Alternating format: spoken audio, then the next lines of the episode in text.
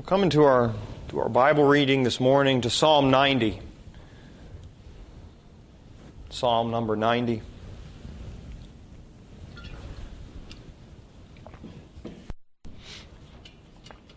And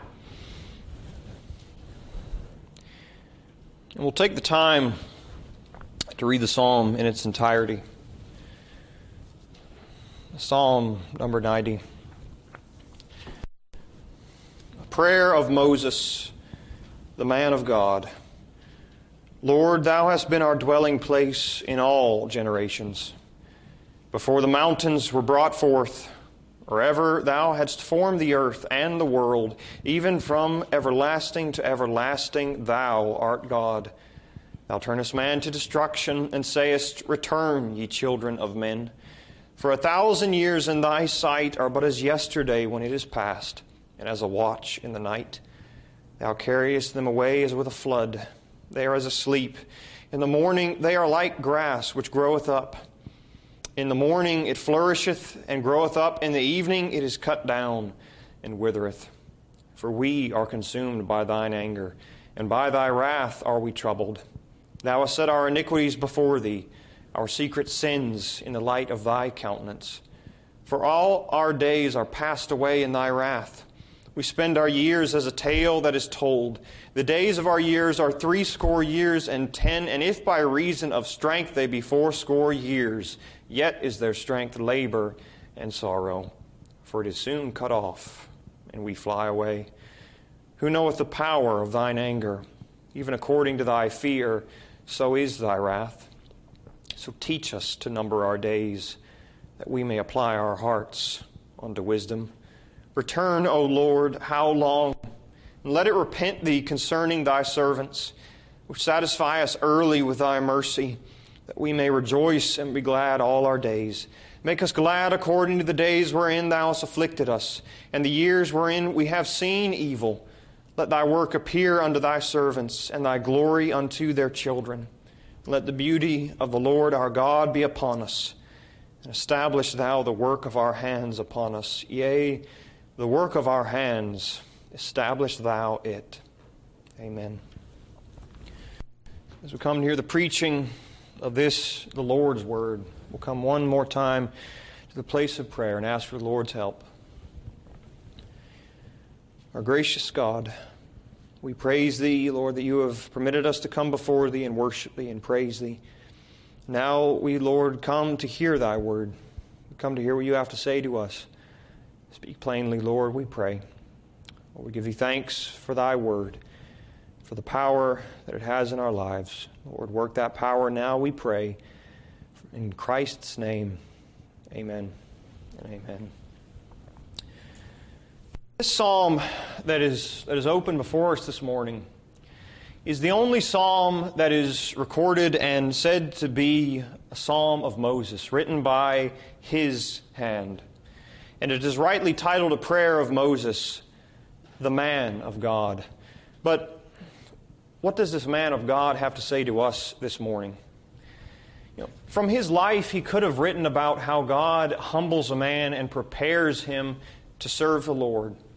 He could have talked about the, the power of God that was on display in the plagues of Egypt and God's judgment there. He could have talked about the deliverance that God wrought for his people when he opened up the Red Sea that his people could go through, and the enemies of his people were drowned behind them. We could have spoken of the mercy of God that was showed to the children of Israel time and time again, despite their rebellion. But instead, the only psalm we have in the book of Psalms, recorded by the hand of Moses, the Holy Spirit laid it upon him to, to write about you know, the eternal, unchanging God compared to man, compared to us, who is bound to change and to fade away. That's what we see God's unchangeable nature. We see that in, in verses 1 and 2. And following that, you Moses, he shows us that in contrast to that, the natural state of man, that he is prone to change, to fade away. But then from that, Moses gets more specific. You know, he, he, he views the children of Israel in particular in verses 7 through 11, where we read, you know, For we are consumed by thine anger. He's, now he, he's turning and he's talking about, We are consumed by thine anger. But the psalm has a transition in verse 12 and a series of requests in verses 13 through 17. But those requests, they're based on what Moses has already said. Already said about God being unchangeable, but man being prone to change. And men like to debate about when this psalm was exactly written, whether it was the beginning of the wilderness wanderings or, or at the end before they were to enter the promised land. But I believe that, that it's written at the end of the wilderness wanderings. After Moses has buried an entire generation, and they've come through a desert that is now filled with graves. And I believe this is, this is suggested from, from verse 9, where we read, For all our days are passed away in thy wrath. We spend our years as a tale that is told. And from that verse, you, you I believe we see there you know, a picture of a nation that has passed away, that has gone through the wrath of the Lord. Not that they will soon do so in the wilderness. And I believe that's also suggested from verse 15, where you read, Make us glad according to the days wherein thou hast afflicted us, and the years wherein we have seen evil. And I believe that that verse is pointing to, Moses is praying that at the time of their discipline, the time where they were experiencing the wrath of God in, in the wilderness, it was, it was coming to an end. He's praying that the Lord would bring it to an end. But why does this matter? Why does this psalm matter? Why is it that after burying an entire generation that Moses writes this psalm for the generation that was to come. I believe that is so. I believe we see why from the words of what will be our text this morning in verse 12, where we, we read, So teach us to number our days, that we may apply our hearts unto wisdom. The nation, or the, rather the generation that was, that was coming, the generation that was here now, had not seen the miracles, had not seen what God did in Egypt. They had not witnessed his work in the Red Sea, though they had surely had seen some of the miracles in the desert, in the wilderness wanderings. But this is, this is something that is crucial for us to understand today. They needed to know the number of their days, and we need to know the number of our days that we would apply our hearts unto wisdom. We'll talk more about what that means later to, to number our days. But it means that, just for now, in summary, that if we don't realize that we are just men and women prone to change and soon even to die, then we won't live our lives rightly. We will not live in wisdom. We often forget how short our lives are and how, how easy it is for a life to come to an end. And we have to ask ourselves this morning have we numbered our days? Do we know what that means to know their number? If Moses, as he is even called in this psalm by the Holy Spirit, the man of God asked to, to, to, be taught the number of his days, then we ought to do the same, to ask and to seek to know what, what does this mean, to know the number of our days. You know, at times, at times we learn this lesson. For those of you here, you heard my testimony that I have I've been at the graveside of of my brother my best friend who both were buried when they were 23 years old. And you see very plainly by that graveside the number of your days. But we forget. You know, we end up at times being caught up in the hectic pace of our everyday life, so focused on, I've got to get the next thing done. I've got to just move on. We have a long, never ending list that seems to always have things added to it of things that we must do, and we forget that time is short. Despite our plans of, of living even beyond today, we need to remember who we are, who I am, and who you are, and how we could quickly come to an end. That is the lesson we will be looking at this morning, Lord willing. So I've given the title to this message, Knowing the Number of Our Days. Knowing the Number of Our Days. In the first place, I want to look at the teacher. And we see this in the text from the words where Moses says, So teach us. We, just like the, the children of Israel, we have to look to the one the only one who is capable of teaching us this lesson. And this is a request to God Himself to be their teacher. You know, a lot of times we, we can we fall into the trap of thinking that, that circumstances, the, the, the providences that come into our life, that they will be our teachers. But our circumstances, you know, for instance, I mentioned sitting, standing beside a graveside. And that was a circumstance that showed, that taught something. But circumstances, providences, are soon forgotten. And men forget. So God has to be our teacher. He has to be the one, the one that, under, that causes us to understand what this really means. But this implies, this request implies two things about God which we will look at briefly. The first, the first is that he is willing to teach us.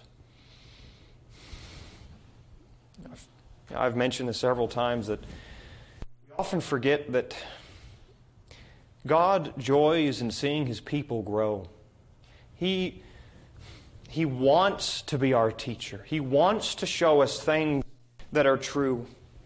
He's even taken this upon himself.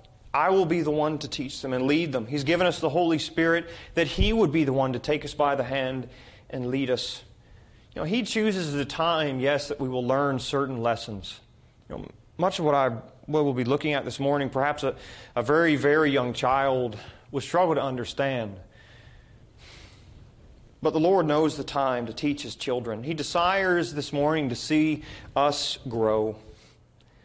It's, it's the desire of any really halfway decent father. You know, father, if he comes home and sees his son struggling just with, with basic math, he'll want, oh, I want to teach him. I want him to know these things. Or if he sees him struggling or he wants to show him how to throw a baseball, he's going to, he's going to come to him and he's going to teach him. You know, we desire to live a life that is pleasing to the Lord, to live a life that's well spent unto Him. We want that. We want to do that, and God sees that.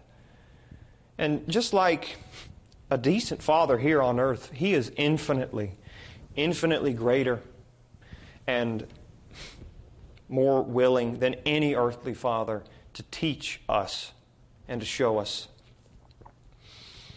To show us everything that we will need to know to please Him, to live that life that we desire to. So if we pray, if our desire is, Lord, teach us to number our days this morning, you immediately know the Lord is willing to teach you this morning. Secondly, He is able. God is able to teach us. You know, harkening back to what I just said, a father may be willing to teach his son. And when it comes to, to basic math, he's really he's willing to teach him. But then when he perhaps goes on to high school and certain levels of algebra, well, he's willing to teach him, but he is no longer able to teach him. But that is not the case for the God that we serve. The one who has saved us, he is able to teach us because he has infinite knowledge, but also he's able to teach us in spite of our own learning disabilities our own difficulties. You know, providence is things that just shock us, that come into our lives. They can fail to teach us, no matter how powerful that moment may seem to be in our life, we can go away and we may not be taught from it. But when God teaches us, He does it with perfect knowledge. He knows, he knows months, months away from, or even years away from the time where we really feel the Lord is impressing something on our hearts. He knows how to impress something that will stick and that will stay with us, and He is able to do it. He knows, he knows what to leave out of our lives that we would learn from Him, and He knows what to bring into our lives that we would learn. We can even struggle with you know, our learning difficulties, anxieties, and sin. But these are not obstacles to God when it comes to instructing us on these truths. As we've looked at our teacher, now we must, must come to the lesson. That was my point. Secondly, we see here the lesson. Moses, he asks, So teach us. What is, teach us what? To number our days. Well, briefly, I, I believe that you can clearly see, or that you would know, he's not asking to know how long they have to live, to know the exact number of, of, of their days. Instead, he's, in this, he, he's hearkening back to to the contrast he's already made between the fact that God is eternal and unchangeable, but man is, must change. He has to change. It is all that he knows. But there are two things in this, two things that I want us to look at concerning man's life that I believe Moses is asking to be taught here. The first is that life is brief. That's what we see communicated to us in verse 6. Man is compared to the grass of the field. We read these words In the morning it flourisheth and groweth up, in the evening it is cut down and withereth. The grass is seen in there in that text to grow in a day and to be cut down in the very same. It begins with, with color, with vibrancy, with zeal, springing up quickly and then quickly it is cut down. And the same is true for us this morning. We like to, we like to see man's life as, as being long, especially if he's you know, blessed to live out all of his years. As Moses even said, if he lives to four score years, which is 80, if he lives that life. God's description of man's life is still, even if he lives to a ripe old age, is that it's like a vapor. It's vanity. You know, y'all have been outside when it's cold at night, and you've perhaps breathed into the air. When I was young, I remember doing it all the time just for fun. It was quite a rare thing in Florida. But when you, when you breathe in air, you see it, and it changes, and it's gone. If I was to ask you after you took that breath, what did it look like? Describe it to me. You would, the thought of how exactly it looked would quickly fade from your mind. You would forget what that vapor looked like.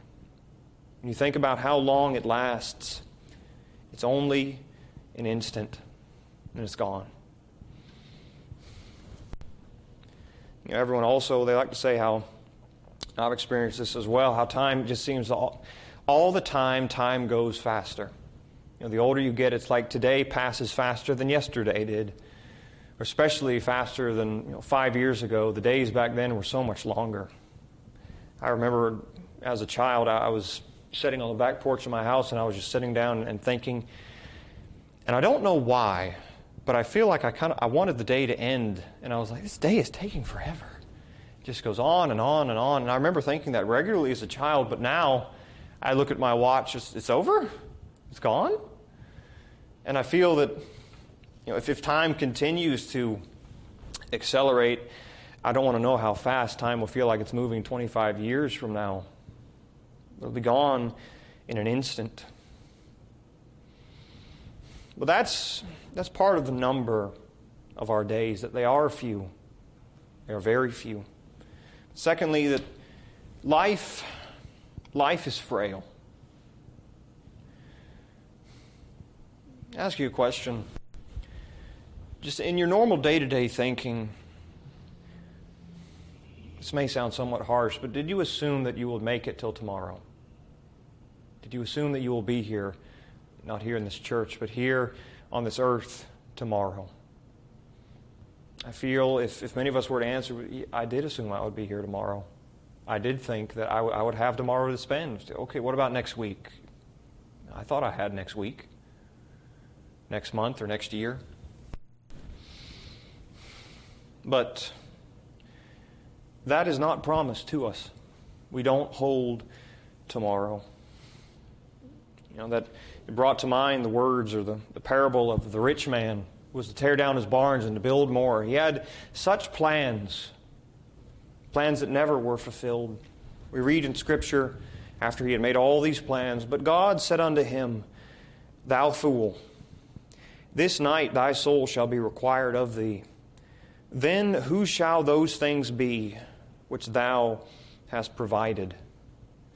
That man that night learned how frail, not just how short, but how frail his life was. And it is not hard, just like the grass when it's cut down, it's not hard for a life to come to an end. And when you go out to cut your lawn, or when a man comes with a blade to cut the grass, does the grass resist? Does it stand up with strength and harden itself against the blade and refuse to fall? No. When man wants to cut the grass down, it falls the moment he desires it. You know, all of us, we're going to have to drive home after the service this afternoon. And when you do, something we often take for granted is I'm just estimating there's about three feet between you and a car that's coming straight at you. You're going, both going perhaps you're going down to 45, so you're probably maybe going 50 miles an hour. It's a combined speed of 100 miles an hour. Three feet. It takes less than a second to go from one side of the road to the other. A simple, simple mistake.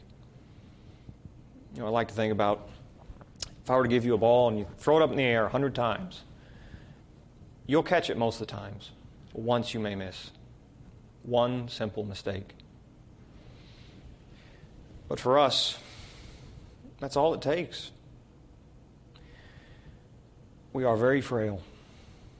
That's the lesson I know that many have learned standing at the gravesides of those that, that they had planned to be burying them, and they are bearing them.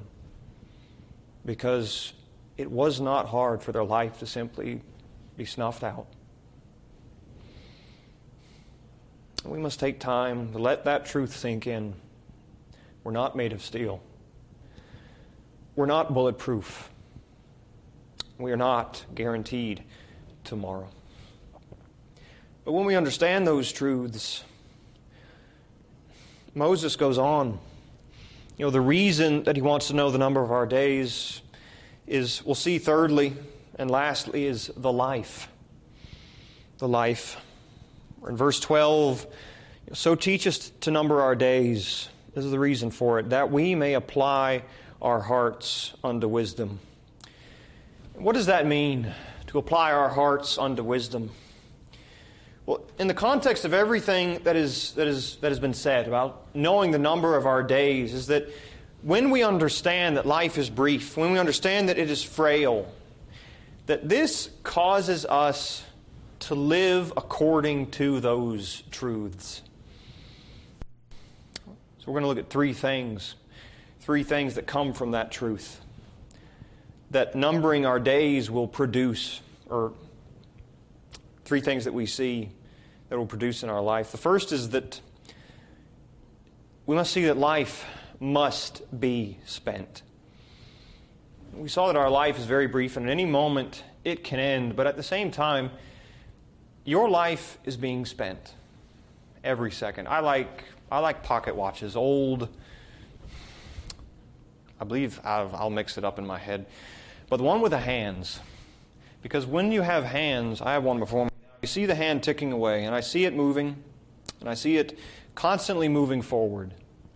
You know, while I may be able to pop open a pocket watch and wind that time back, I cannot get those seconds by that are, that are leaving right now. You right now are spending time, and you cannot get these seconds back. Unlike everything else, or almost everything else in your life, time cannot be saved. You can go out and work all your life, and you can build up your bank account to whatever size you desire, perhaps, Lord willing, and you can save it. You can't save time, you can't put it away.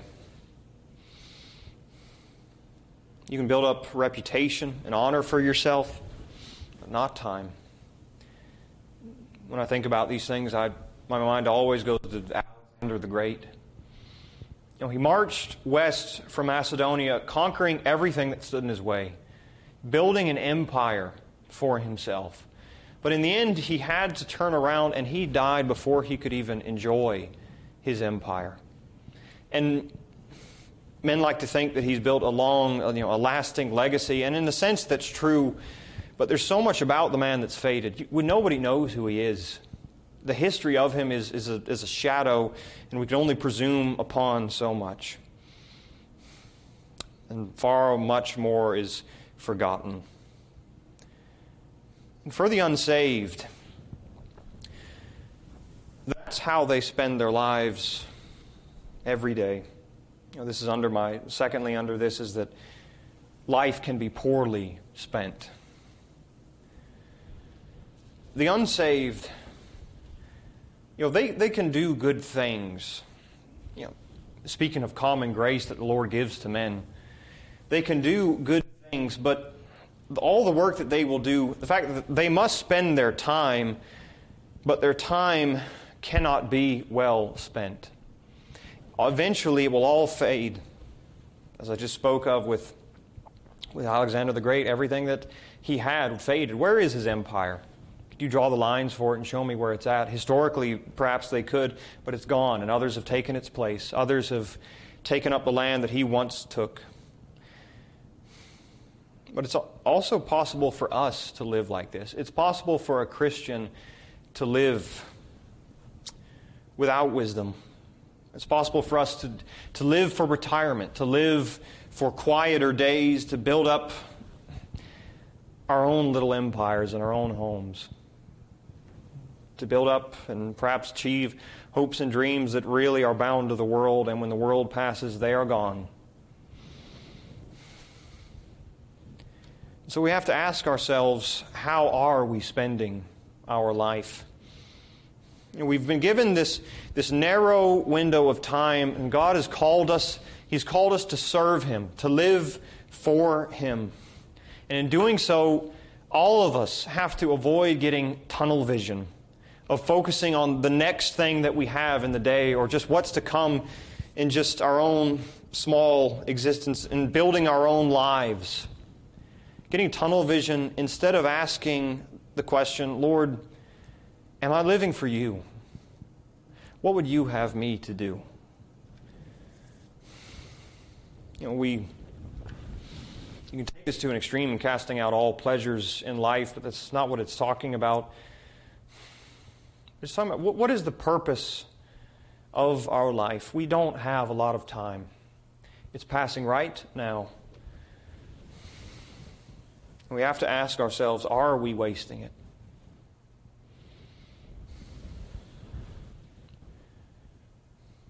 Let's come thirdly in this life can be wisely spent. What would we can ask ourselves, what does it look like when we apply our hearts unto wisdom? What does that look like in the Christian life? And I believe that's seen in the requests that, that follow verse 12. Particularly, look at verse 17. We read, Let the beauty of the Lord our God be upon us Establish thou the work of our hands upon us. Yea, the work of our hands, establish thou it. And when we believe what the Lord has said, we are just pilgrims passing through this, this world. And we are brought to the place to pray the same prayer that Moses prayed Establish thou the work of our hands. The world cannot do a work that lasts. But you and I can do a work that lasts. You know, you don't have to, to follow in the calling that the Lord has given to me to go into the pulpit, to go into the ministry, to be a missionary in some foreign land, for the Lord to, to establish the work of your hands when it comes to building the kingdom of God. It can be a very casual, plain looking life. But the Lord is able in our plain, simple lives to establish to establish the work of our hands for all eternity. Because of what Christ has done for us in purchasing us, and what we even considered last week, in that He has sanctified our works unto God, that we could we may sacrifice unto Him, that we may be workers in His kingdom, doing the work of God, and perhaps even being used of God to save the life, to save the soul of others. You know, it's all of God, but He uses His people. And praise His name, He uses us that others would be saved, that others would spend their life for Him as well. That the work of our hands would be established, that we would work for God, that we would not only work for ourselves and our own comforts. I come to a close. We're all going to walk out those doors in a moment. And when we do, we have to ask how, how will we spend today? How are we going to spend tomorrow? If we're going to spend them rightly and see the work of our hands established, then we have to know the number of our days. We have to know that our time is very short, that we are very frail. But from there, instead of allowing it to drag us down. Let those thoughts come with a realization that God gives us power to live out our short and frail lives to His glory, to bring praise unto His name, to do an eternal work that will never fade away, an eternal work that will be done for our Savior, for the one who saved us, for Christ. Let us all remember this truth. And I close with the words of C.T. Studd, famous missionary. Only one life will soon be past. Only what is done for Christ will last. I pray this word would be upon our hearts this morning. Let us close now in a word of prayer. Our gracious God, our eternal Heavenly Father, Lord, we ask for Thy forgiveness this morning. Lord, for so often we forget who we are, that we are weak and frail, and we must change. Lord, we ask that with these truths that you would that you would impress them upon our hearts. Be our teacher this morning. Show us these things. Lord, show us the truth of these things, and let not our own flesh stand in the way of them. May it change the way we live. Lord, may it give us eyes for Thee and for Thy kingdom. Lord, we ask that you would save us from any unhealthy extremes, but may we make no excuses in service of Thy kingdom and for our blessed and wonderful Savior. Lord, it's in His name and for His glory that we ask you would be with us. Go with us throughout this week. Bless us, strengthen us, and sanctify us. Cause us to be used in Thy kingdom. And Lord, establish the work of our hands, please.